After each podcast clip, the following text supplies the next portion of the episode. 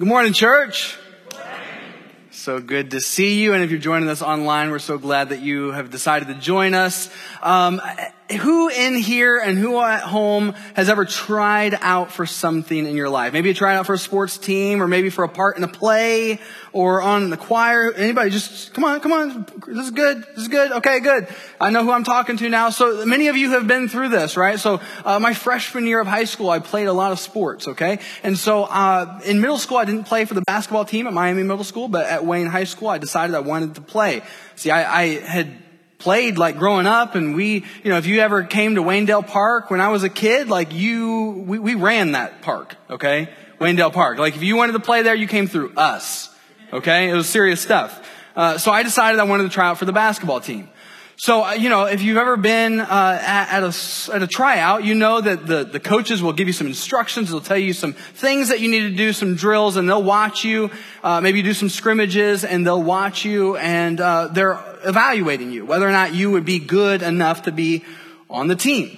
Right? And so uh, I go through that, and uh, after the tryouts, is a is a point in uh, in your life where if you've been through this, it's just a really difficult time of waiting because they'll they'll tell you when they're going to post it. Hopefully, if they're somewhat organized as a coach, they'll tell you when they're going to post the team, right? And and this is the thing.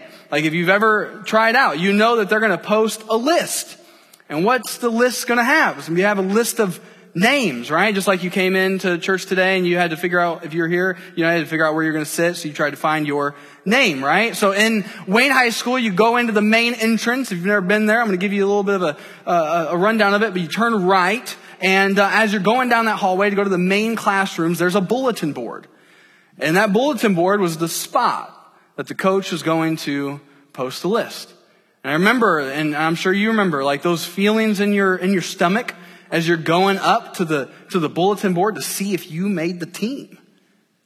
Right? And then the question you're wrestling with as you're walking up to that list is, was I good enough? Am I good enough to be on the team? Did, did I do enough of the stuff to make it? And uh, so you get up, go up to the list, and I'm looking, I'm scanning, right? What am I looking for? I'm looking for my name, and there it is. Made the freshman basketball team at Wayne High School. You know, hooping, hooping. I played a total of like a minute a game uh, throughout the year. It was awesome, right? So if you want to play some one on one, I'll take you up on it. You'll probably beat me. It's fine.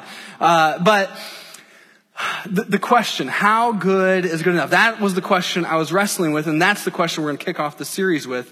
You asked for it. Because what we did, right, we sent out a, a text and an email and whatever uh, to all of you. And if you get those, you had the opportunity to ask a question that you'd be curious about, what related to faith and life and the Bible or, or God in general. Like, what do you want to know about? And there was a bunch of questions that boiled down together was basically how good is good enough? And that's a really important question because it's related to heaven. See, most people in America, whether you're Christian or not, they believe, and we believe in heaven. A place that you would go when you die. A good place. So how good is good enough? How good is good enough? Now that kind of, the underlying assumption there uh, of that question is that good people go to heaven. How good is good enough? The underlying assumption is good people go to heaven. Good people go to heaven. And that sounds like really good, actually. Don't you think? Like, if, if heaven is a good place, don't you want good people to be there? Like, otherwise it wouldn't be a good place, right? If you had a bunch of bad people there, it wouldn't work out, right? It seems to be fair. Like if you do good things in your life, you get to go to heaven. If you do bad things in your life, you don't get to go to heaven. You get to go to this other place that, that um, a lot less Americans believe in, and it's called hell. And so good people go to heaven. That's a really good idea. It makes sense, logically. But then if you start to evaluate it, you start to sit with it, and you start to ask the question, well, what does that mean? Good people go to heaven. What does that mean? Well, then you start to ask the question, according to who? Good according to what? Like then you start asking the question, what is good? Like really, like if you had to answer the question, what would you say? Ask your kids that when you get home, you know? Parents, you're at, you're at home. Ask your kids, what is good? Listening, right? That's probably one of the things they say. But what is good? Like, is it good? Is it good? Am I a good person if I only lie a, a little bit? Right? Am I, am I good if I don't murder someone? That makes sense, right? Like we're all probably on the same page. That's probably a good standard. Don't murder someone. Makes sense, right? Uh, what about like, am I a good person if I'm in on the road, right? I'm driving, and uh, it's a moment where I could like let someone in in front of me, and I do. Does that mean I'm a good person? Right? Am I good if I don't yell at someone? Am I good if I just if I smile at you while I'm ignoring you? Is that good? Husbands, I'm sorry for that that bump that you just got in the side. like is it good? Like, what does that mean? Is it, is that good? What is good? What's the standard of good? And then the other question is, okay, um, I knew in, in basketball that I needed to be gooder than most of the other kids in order to make the team, right? I just knew that that was the standard. I need to be gooder. You know, English is weird, so I have to use a different word, better, uh, which doesn't make any sense, right? Good or gooder. It makes sense, but it doesn't make sense. Um, I needed to be gooder than most of the other kids for me to make the team, right? But like, think about this in the grand scheme of like, who goes to heaven? Is this thing graded on a curve? Like, think about it. Like back in school, right? The teacher was feeling merciful. It was like, hey, this next test is to be graded on a curve. And they felt pretty good about this idea. But then you know, right? You know, unless you were the person, you thought of one person in that classroom was going to mess it up for everybody else. Right? Because they're going to get them all right. There ain't going to be no curve anymore. So like that begs the question, like if I'm good, but there's other people who are gooder than me, what does that mean? Right? Like, cause I, then I start asking the question, well, like there's some people who are better than me. Like they, they maybe give more money to uh, charities or churches or missions. Uh, they do that, or or maybe they devoted their whole life to helping people who are impoverished or or downcast or outcast. Like there's people who do better things than me, right? We could all probably, like this is the problem, Mother Teresa. Think about it. Like if your level of goodness is like here, she's through the roof, right? And if this if this thing is graded on a curve, that ain't gonna work out well for most of us. Right? So like that's not good news. So is this thing, what does it mean to be good? Is this thing graded on a curve? Is what, what are the rules like, right? Because you don't get a handbook when you get, uh, you know, to be an adult where you're like making good decisions or making bad decisions. You don't have like a handbook where like this is, these are the things that will get you into heaven. Right? You don't have any of these things, right? Like, so what is good? I wonder what Jesus would say. I wonder what Jesus would say. So we're going to uh, jump into scripture. So you have a Bible with you. Go ahead and turn to Matthew chapter 5. Uh, if you have a Bible, that's good. And it's a good idea to bring a Bible with you because you know, every time we come to church, we're going to open the Bible. It's a good idea, right? Uh, so I know I'll have some stuff up here or on the screen for those of you at home. Let's dig in. What would Jesus say is good enough to get into the kingdom of heaven? So this is what he says in Matthew chapter 5, verse 20. Matthew 5. He says this, For I tell you, unless your righteousness surpasses that of the scribes and Pharisees, you will never get into the kingdom of heaven. I'll say it again. So he's talking, he's having this like what, what would be deemed as the greatest sermon ever. Jesus preached that sermon, Sermon on the Mount. He's preaching to a bunch of people. He says this, For I tell you, unless your righteousness, your goodness, surpasses that of the scribes and Pharisees, you will never get into the kingdom of heaven. And this is a problem because the Pharisees and the scribes, they were pros at righteousness. The scribes, like you want to get like a good Bible reading plan or, you know, Bible habit, reading habit. The scribes, that's what they did.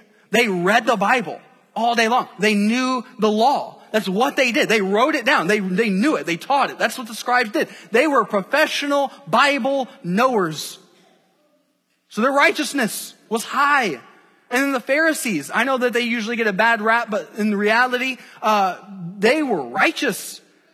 They were the people, their whole livelihood, their whole job, imagine this job description, was to follow the law of Moses. That's what, that's it. That's what they did. And the belief was if they followed the law of Moses perfectly, then they'd be able to tell the people what to do. Right? So you've got the people who were the professional Bible scholars People who knew it inside and out.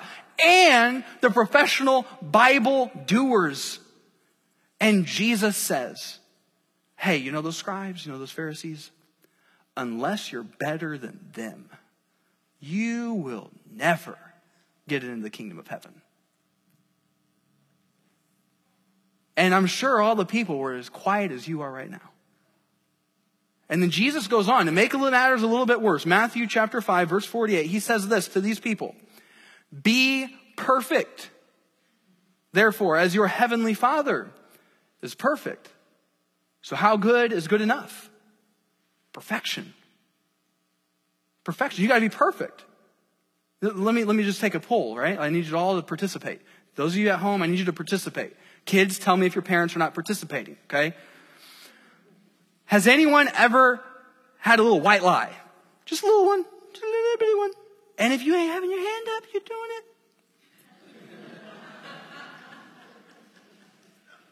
Anybody ever like got mad at someone and like just condemned them? You ever said a curse word, used the Lord's name in vain? You ever done a little thing, like maybe steal a little piece of candy when you're not supposed to? Right? Like, whatever. Like, have you ever sinned? I'd say I'm all messed up on the whole perfect scale. Ain't even close. Ain't even close. And you aren't either. So this doesn't sound very good. But I know you have some objections to this. But what about my good deeds? What about the good things that I do? Right? Like what about the things that I stack up and I'm like, yeah, that, I was pretty awesome that day. Like I know I just was like prideful just then that messed it up, but if I were humbly admitting, I think I did some good stuff. Right? The Bible says something about your good deeds as well. And mine. Isaiah chapter 64 verse 6. Isaiah says this. All of us have become like something unclean, and all our righteous acts are like a polluted garment. All of us wither like a leaf, and our iniquities carry us away like the wind. So sometimes in Bible translations, uh, the original language, when they're trying to translate that into English, they sometimes make it not as, uh, how should I call it, uh, not as severe as what the original translation would be. So, point in case, uh, case in point, that's the right way to say it, case in point. Um, all of us have become like something unclean and all our righteous acts are like a polluted garment. That word, those, that phrase, polluted garment. Parents, I'm sorry, but this is straight from the Bible, okay? What the Hebrew is actually saying, all of us are, all of our good deeds, all of them, are like a menstrual rag. Or, contemporarily speaking, are like a dirty tampon to God. Right? That's not, doesn't sound good. Doesn't sound like my good deeds are stacking up very well. Right? Because you throw those away, I hope. Right? I know, super awkward. Super awkward, right? Brandon just said the word tampon in church. I know. and some of y'all who are at home, you are so thankful you're at home right now. Because you can be awkward in your own space. But that's what God is saying. Like the, the good things like that, people would say, wow, that was amazing. People would write a book about those good things. Even that level of good, even the level of good stuff that people would write a book about you or, or say, wow, look at them. Look at what they did. You made the news in a good way. That was amazing. Even those are like a polluted garment to God. But then we have this other objection. It's like, well, my sin's not that bad. Like I've not murdered someone in the last week or so, right? Right? Like I've not, I'm not, I've not killed anyone. I've never like, I've not assaulted anyone lately. Like my sins aren't that bad. I've only like, you know, maybe lied a little bit or maybe had some lust in my heart or, well, you know, like it's not that bad. It's not really affecting a lot of other people. It's not a big deal. Like we have these games that we play in our in our minds, in our hearts, with with ourselves and with God. It's like God, eh, it's not that bad, right? But Romans six twenty three says this: For the wages of sin is death. For the wages of sin is death. You see, while we put like a degree of, of importance or a degree of severity on sin, God doesn't. Yes, different sins impact other people in different ways, right? Like obviously murder is, has a greater impact on other people than lying does, right? Yes, I hope so. I hope you would say yes to that. Uh, but God sees sin in the same way. He sees it differently, but the result, the wages that sin requires are the same. Why? Because when we sin, we're not just sinning against other people, we're sinning against Him. Every time we sin, we are basically saying, God, I don't care about you. I know what's best. Sin is founded in idolatrous, in an idolatrous heart. Every time we sin, it's a point of pride. Because we're saying, God, you're not on the throne. I am. Scoot over. Sit over there. Sit under me. That's what sin is. For the wages of sin is death. And that's the, the really the, the crux of this question. How good is good enough? Whose standard really matters? Whose standard of goodness really matters? Is, is it mine? Who's like, ah, they're, they're pretty good. You know, they're better than most people. It's fine. Or is it God's? And so I, I don't know, like heaven, if we're talking about heaven, then, then who gets to decide who goes to heaven? God, right? You can participate. It's okay. Like, you know, it's fine. Um, these are not hard questions. Uh, God decides. So his standard of goodness is the one that we have to go with. And so far, not good, right? As far as the way we measure up. So far, not good. For the wages of sin is death. And we've seen this from Genesis all the way to Malachi before Jesus got here. Genesis, Adam and Eve. They had it easy.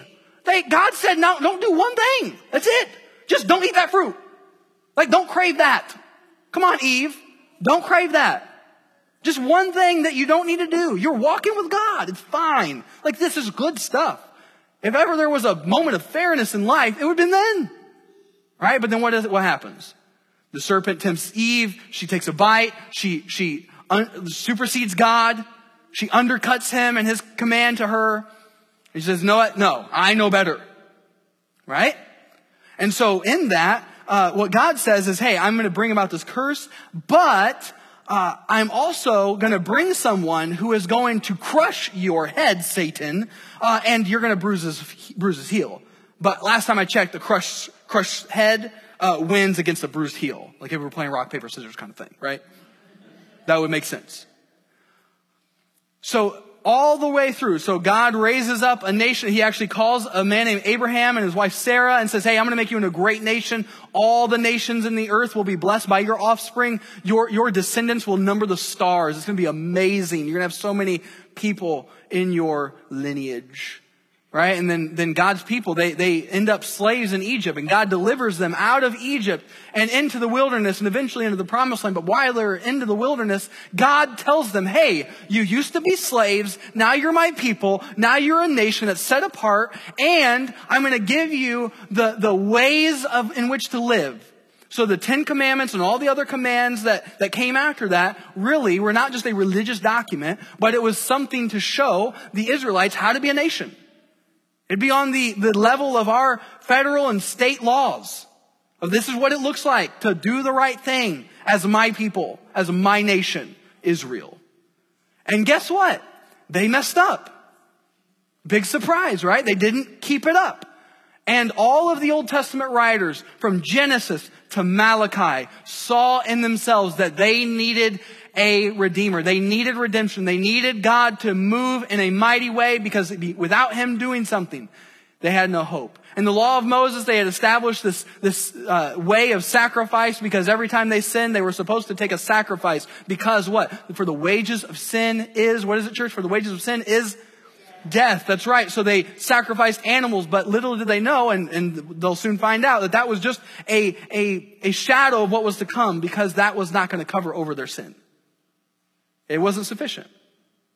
So for the wages of sin is death. And, and just to give you a little bit of an idea, just of a, of a curated list of what the Old Testament writers would have believed and what they came to find, came to believe is in Romans chapter 3. That's not going to be on the screen, so this is where uh, it's very helpful. Uh, not there yet. Yep, boom. Uh, so this is Paul curating a bunch of Old Testament verses and saying, this is what has been said. This is what our situation is as human beings. So just listen to it if you don't have the Bible with you.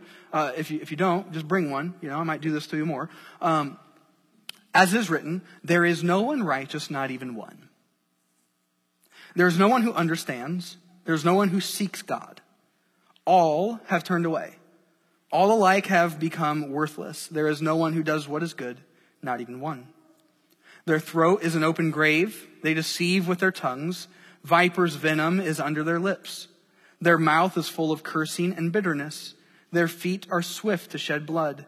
Ruin and wretchedness are in their paths, and the path of peace they have not known. There is no fear of God before their eyes. Does that not describe the human race as we've known it from history to today and what it will be? Does that not describe what we know as our own experiences? Does that not describe you? It describes me. There was no one righteous, not even one. Earlier this week, uh, we were uh, working on our front landscaping, and Sarah was watering some of our flowers. We only have a few. We're still working on it. Okay, we're not on the level that the rest of our uh, you know neighbors are on. You know, if this was a you know uh, curve thing, I would be losing. Right, I would be losing. My landscaping game is growing, but not much. So we were watering, watering flowers, and, and Zeke and Xander have learned, our twins, two years old. Uh, I pray for me. If you didn't know that I have twins, two years old, uh, y'all should just pray for me, okay? Uh, and Sarah. But uh, they have learned how to turn the water spigot on. Right? So, you know, they're working with Sarah to, to get the water in the little, you know, watering can thing. And uh, so the next day, Sarah uh, and our neighbor, uh, our neighbor went up and, and, said something to Sarah. She's like, "Hey, by the way, uh, I don't know if you knew this. I don't know if you were planning on this, uh, but the your water spigot on the side of the house um, has been on like all day. This is the next day, y'all. Twenty hours of the water spigot being full blast.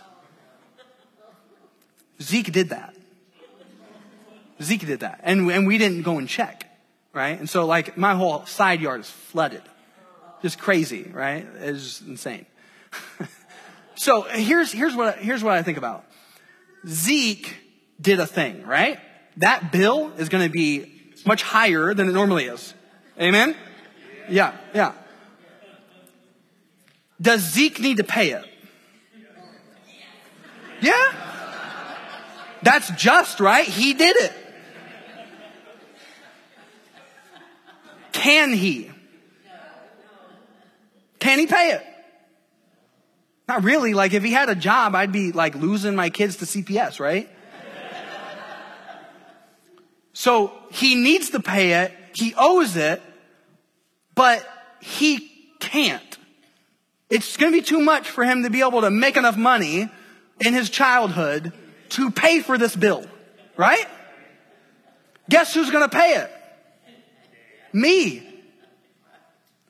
So the wrong that he did is going to be paid for by someone else. Do you see the connection? He needed to pay it. He owes it. He did it. But he can't pay it.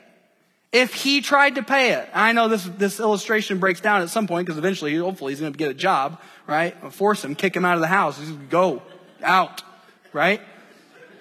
So eventually he would be able to pay it, but he'd be in debt for a while.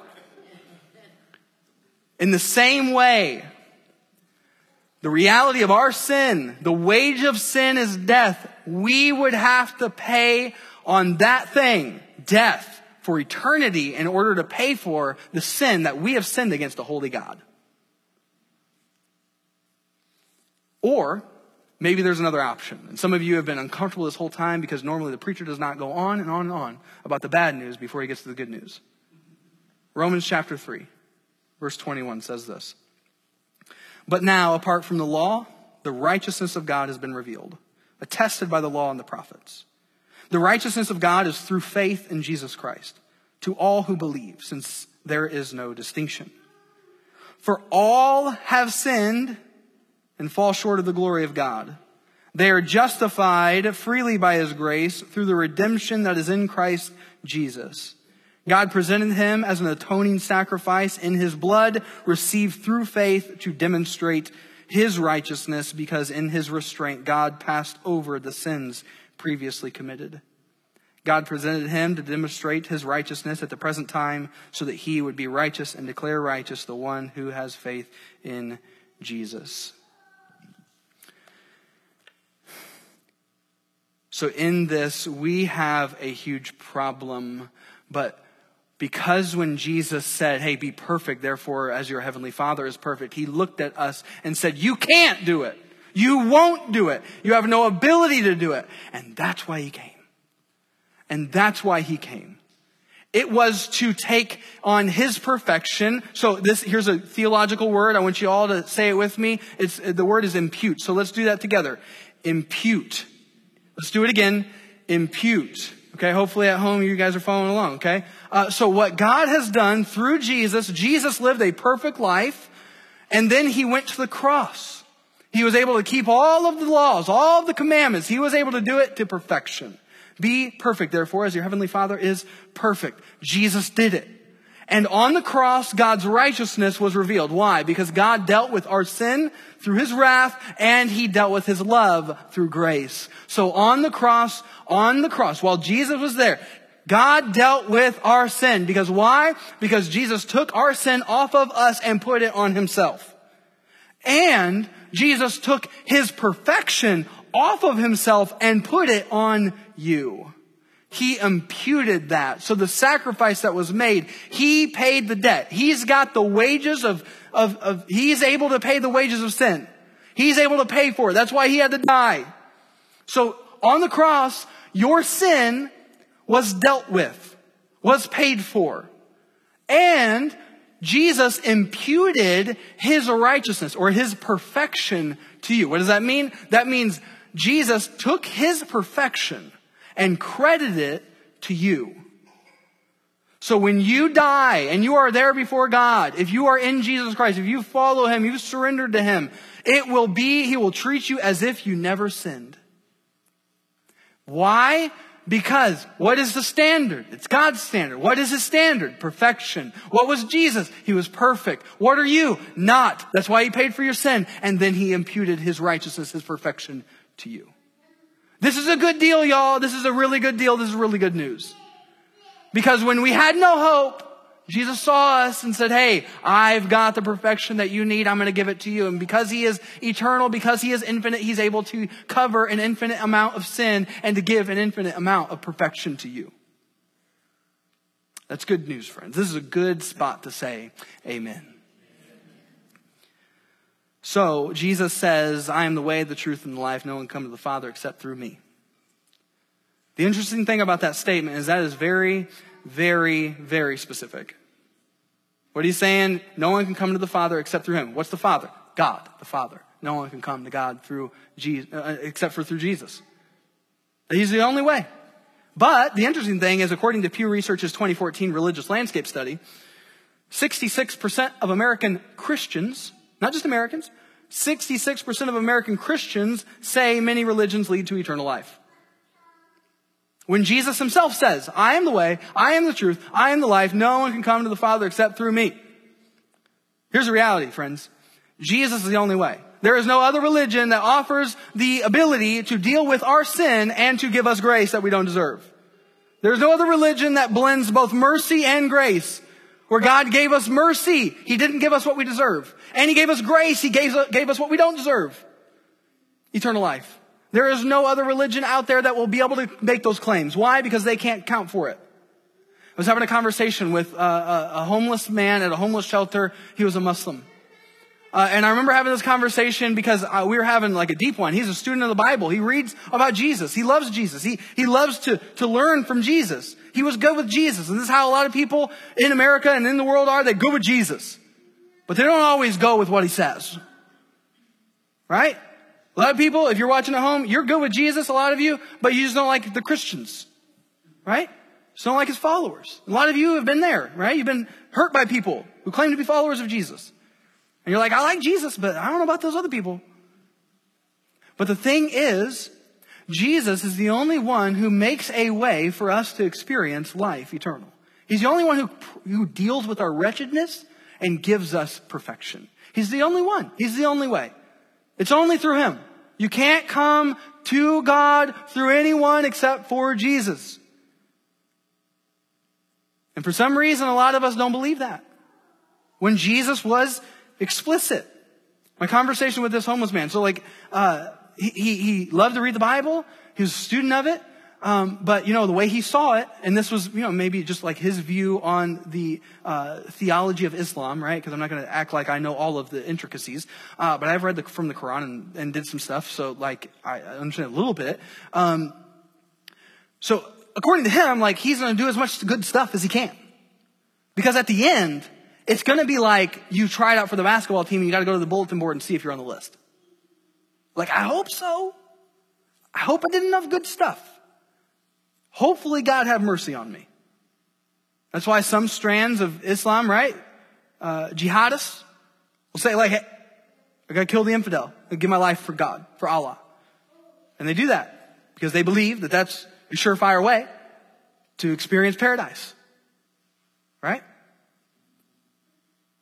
Otherwise, you're left to your own kind of thing. Hopefully, God, Allah will feel good about you today. Like if you die on the bad day, like on a, on a, on an off day of Allah, like maybe he'll just smite you and it won't be good. But maybe you'll get mercy. That was his belief. And I just, I kept telling him, no, this is what Jesus did. This is why, this is why this is so significant. This is why Jesus said the things that he said. He's not just a prophet. By the way, Islam looks at Jesus in a very positive light. They believe him to be a prophet. But Jesus was more than a prophet. Jesus was more than a prophet. And for some reason, he didn't see it. And so maybe there's some of you today or, or on, on, online who you, you, you've heard about Jesus. Maybe you've gone to church for a while, but it just hasn't clicked. Because for some reason we fall into the trap of believing that our good deeds measure up, that we have to have Jesus' sacrifice and our good stuff. For some reason, start, some of us start to believe like, oh, I've, oh, I messed up. Oh man, Jesus Please shower me with some more grace. I need some more because I messed up. The reality is, is Jesus' sacrifice is sufficient. It's the only thing that's sufficient. And the reason we do good deeds as followers of Jesus is because we're from a place of salvation, not for salvation. Let me say that again. We don't do good deeds for salvation. We do good deeds from salvation. The only way that you can live the life that God is calling you to live is if you are indwelled by the Holy Spirit. And the only way you can be indwelled by the Holy Spirit is if you surrender to Jesus. Here's the reality of what God gives us through Jesus. We, get, we have a holistic hope. We have justification, so spiritual justification. That means that when we go before God, we are right with Him. We are good with Him. We are justified. We're not going to be condemned. We also get to experience reconciliation because God, through Jesus, takes us, Jesus takes us from enemies of God to being children of God. So we have a relational impact of this hope that we have. Relationally, we have our relationship restored and transformed with the one who matters the most. And that also impacts the people, the relationships we have around us because Jesus has given us the ministry of reconciliation. And also, because of when we follow Jesus and we surrender to Him, He indwells us by the Holy Spirit and gives us regeneration. In other words, He, he starts to transform us. Our minds are open to what God would have. Where a light bulb goes on and we are regenerated, we are transformed and renewed. And the Holy Spirit, as He is indwelling us, He starts a process called sanctification.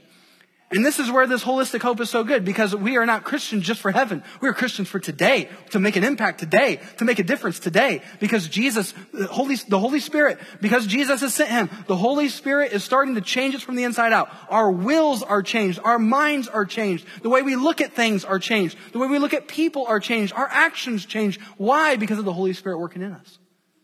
So we have a holistic hope in Jesus. And in order for us to respond, because the question naturally is, okay, if how good is good enough, well, perfection is good enough, uh, well, then I don't measure up, but Jesus does, so through him I can measure up. Why? Because he is perfect and he has made a way for me to have a relationship with my Heavenly Father. The question is, how do I surrender to him? I want some of that, right? I want some of that. So the way we do that is holistically. Scripture breaks this down and it's a beautiful response to God's gift of salvation. I don't know if you ever thought about it in this way, but let me just go through some scriptures. Uh, the scriptures call us to have belief, faith. Let me read it. Ephesians 2, 8 through 9. For it is by grace you have been saved through faith, and this is not from yourselves. It is the gift of God, not by works, so that no one can boast. It is by grace you have been saved through, what is that word, church? Faith. Faith. What is faith? It's belief, but it's not just belief. It is a orientation of our mental capacity, yes, in belief. It is also an orientation of our will, actively surrendering to Jesus. So faith is not just belief, but it's also allegiance. What is allegiance? That is a full devotion to what Jesus has done. So when you surrender to Jesus in faith, you are not just saying, I believe in Jesus. I believe in him. I believe the dude lived. I believe the dude died. I believe the dude resurrected from the dead. I believe that. It's not just that. It's devoting your whole life. Say, I surrender to you. It's allegiance to Jesus. So we got mental, we got our will, repentance. Acts 3.19 says this, therefore repent and turn back so that your sins may be wiped out. What does repent mean? It means that I've been walking this way and Jesus is calling me back here and I realize that this path is not working out. So I'm going to turn back to him and I'm going to go toward Jesus. And it's a, it's a com, it's just a constant effort of saying, you know what? I, because my allegiance is with Jesus, because I want to adore Him and worship Him, I'm repenting from my own selfish, sinful tendencies and I'm going toward Him by His power. And then, so that's our will. Actively turning our will over to Him. Also, confession. This is what scripture says in uh, Romans 10 9. If you confess with your mouth Jesus is Lord and believe in your heart that God raised him from the dead, you will be saved. That's physical, right? It's confessing Jesus, your Lord. I'm not.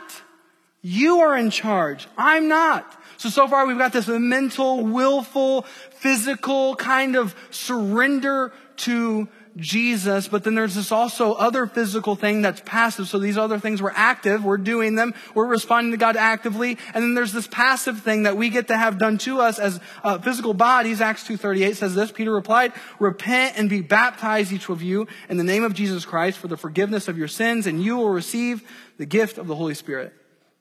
So in baptism, we are, we are passively surrendering to someone else, taking us down to the waters, to having our old life being done away with, to die to that old self, and we are being raised up to join Jesus in his life. In new life. So this holistic hope comes with a holistic surrender. It's not just for your, your, you know, head knowledge. This is for everything.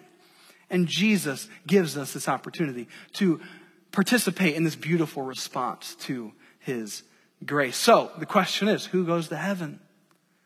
Who goes to heaven? How good is good enough? Do good people go to heaven? Good people don't go to heaven. Forgiven people do. I could say it this way too. Good people don't go to heaven because good people don't exist. Bad people go to heaven. Bad people who have been forgiven. Because all of us have fallen short of the glory of God. All of us have fallen short. We're all bad on that standard. I knew, for me, I knew I wouldn't measure up to this whole thing of perfection. I knew that God was so far holier than me. I knew that I had to have a deliverer, a redeemer to bridge the gap of what I've messed up so that I could have a right relationship with God. And I'm sure many of you in this room and online, many of you have made that decision. You said, Hey, Jesus, I surrender to you. You are my hope. I've got nothing to offer except for my life devoted to you. That's all we've got. And so the hope is that through Jesus, we have eternal hope. So good people don't go to heaven. Forgiven people do. Church, let me get it in your bones. Good people don't go to heaven. Forgiven people do. You need one to stand in the gap for you. And I pray and hope that that is Jesus for you. So if you have not made that decision, I'd love to talk to you. Uh, you can reach out to me online or, or just as you're passing by, we can talk and exchange numbers. You can call us on at the office. Uh, you can get in touch with us. We'd love to talk to you about what it looks like to surrender to Jesus in this holistic, surrendered response to Him and His grace. Church, this is good news. Just by the way, all of the New Testament, most all of it was written to Christians. So all the things that we've been looking at, you've heard it before. But guess what? You still need to be encouraged in it. Because there's a little bit glimmer of you inside of there that says, oh, I gotta do better. And God does want you to do better, but not to earn his favor. Jesus has said, I've done it. I've accomplished it. That's it. Church, would you stand? We're going to pray and then we're going to sing out to our awesome God. Lord, thank you for loving us. Thank you for delivering us and for making a way for all of us to have hope in you. God, I pray that uh, for a lot of us, I pray that this, uh, just this good news of your grace in the face of the bad news of our sin would break down the barriers that maybe we have had on our hearts that have made us believe that even though we've surrendered to you, we still need to try and earn your favor. God, please break those down, break those lies down, and help us to live out your grace and mercy. God, for, for some of us, I pray that if, if there's someone who has been in the hearing of my voice, uh, who has not surrendered to you, who has not given their life over to you, pledged allegiance to you in faith, and repented of their sins and confessed you as king and gone, gone down in the waters of baptism, I pray that th- that person, whoever that is, maybe, maybe more than one, would, would respond to you, would start a conversation. God, because this is so important, thank you so much for making a way for us bad people to have hope for eternity with you because of what your son has done. We love you, Lord. We praise you, and I pray that this uh, time of worship and praise to you and song would be pleasing to you. In Jesus' name we pray. Amen.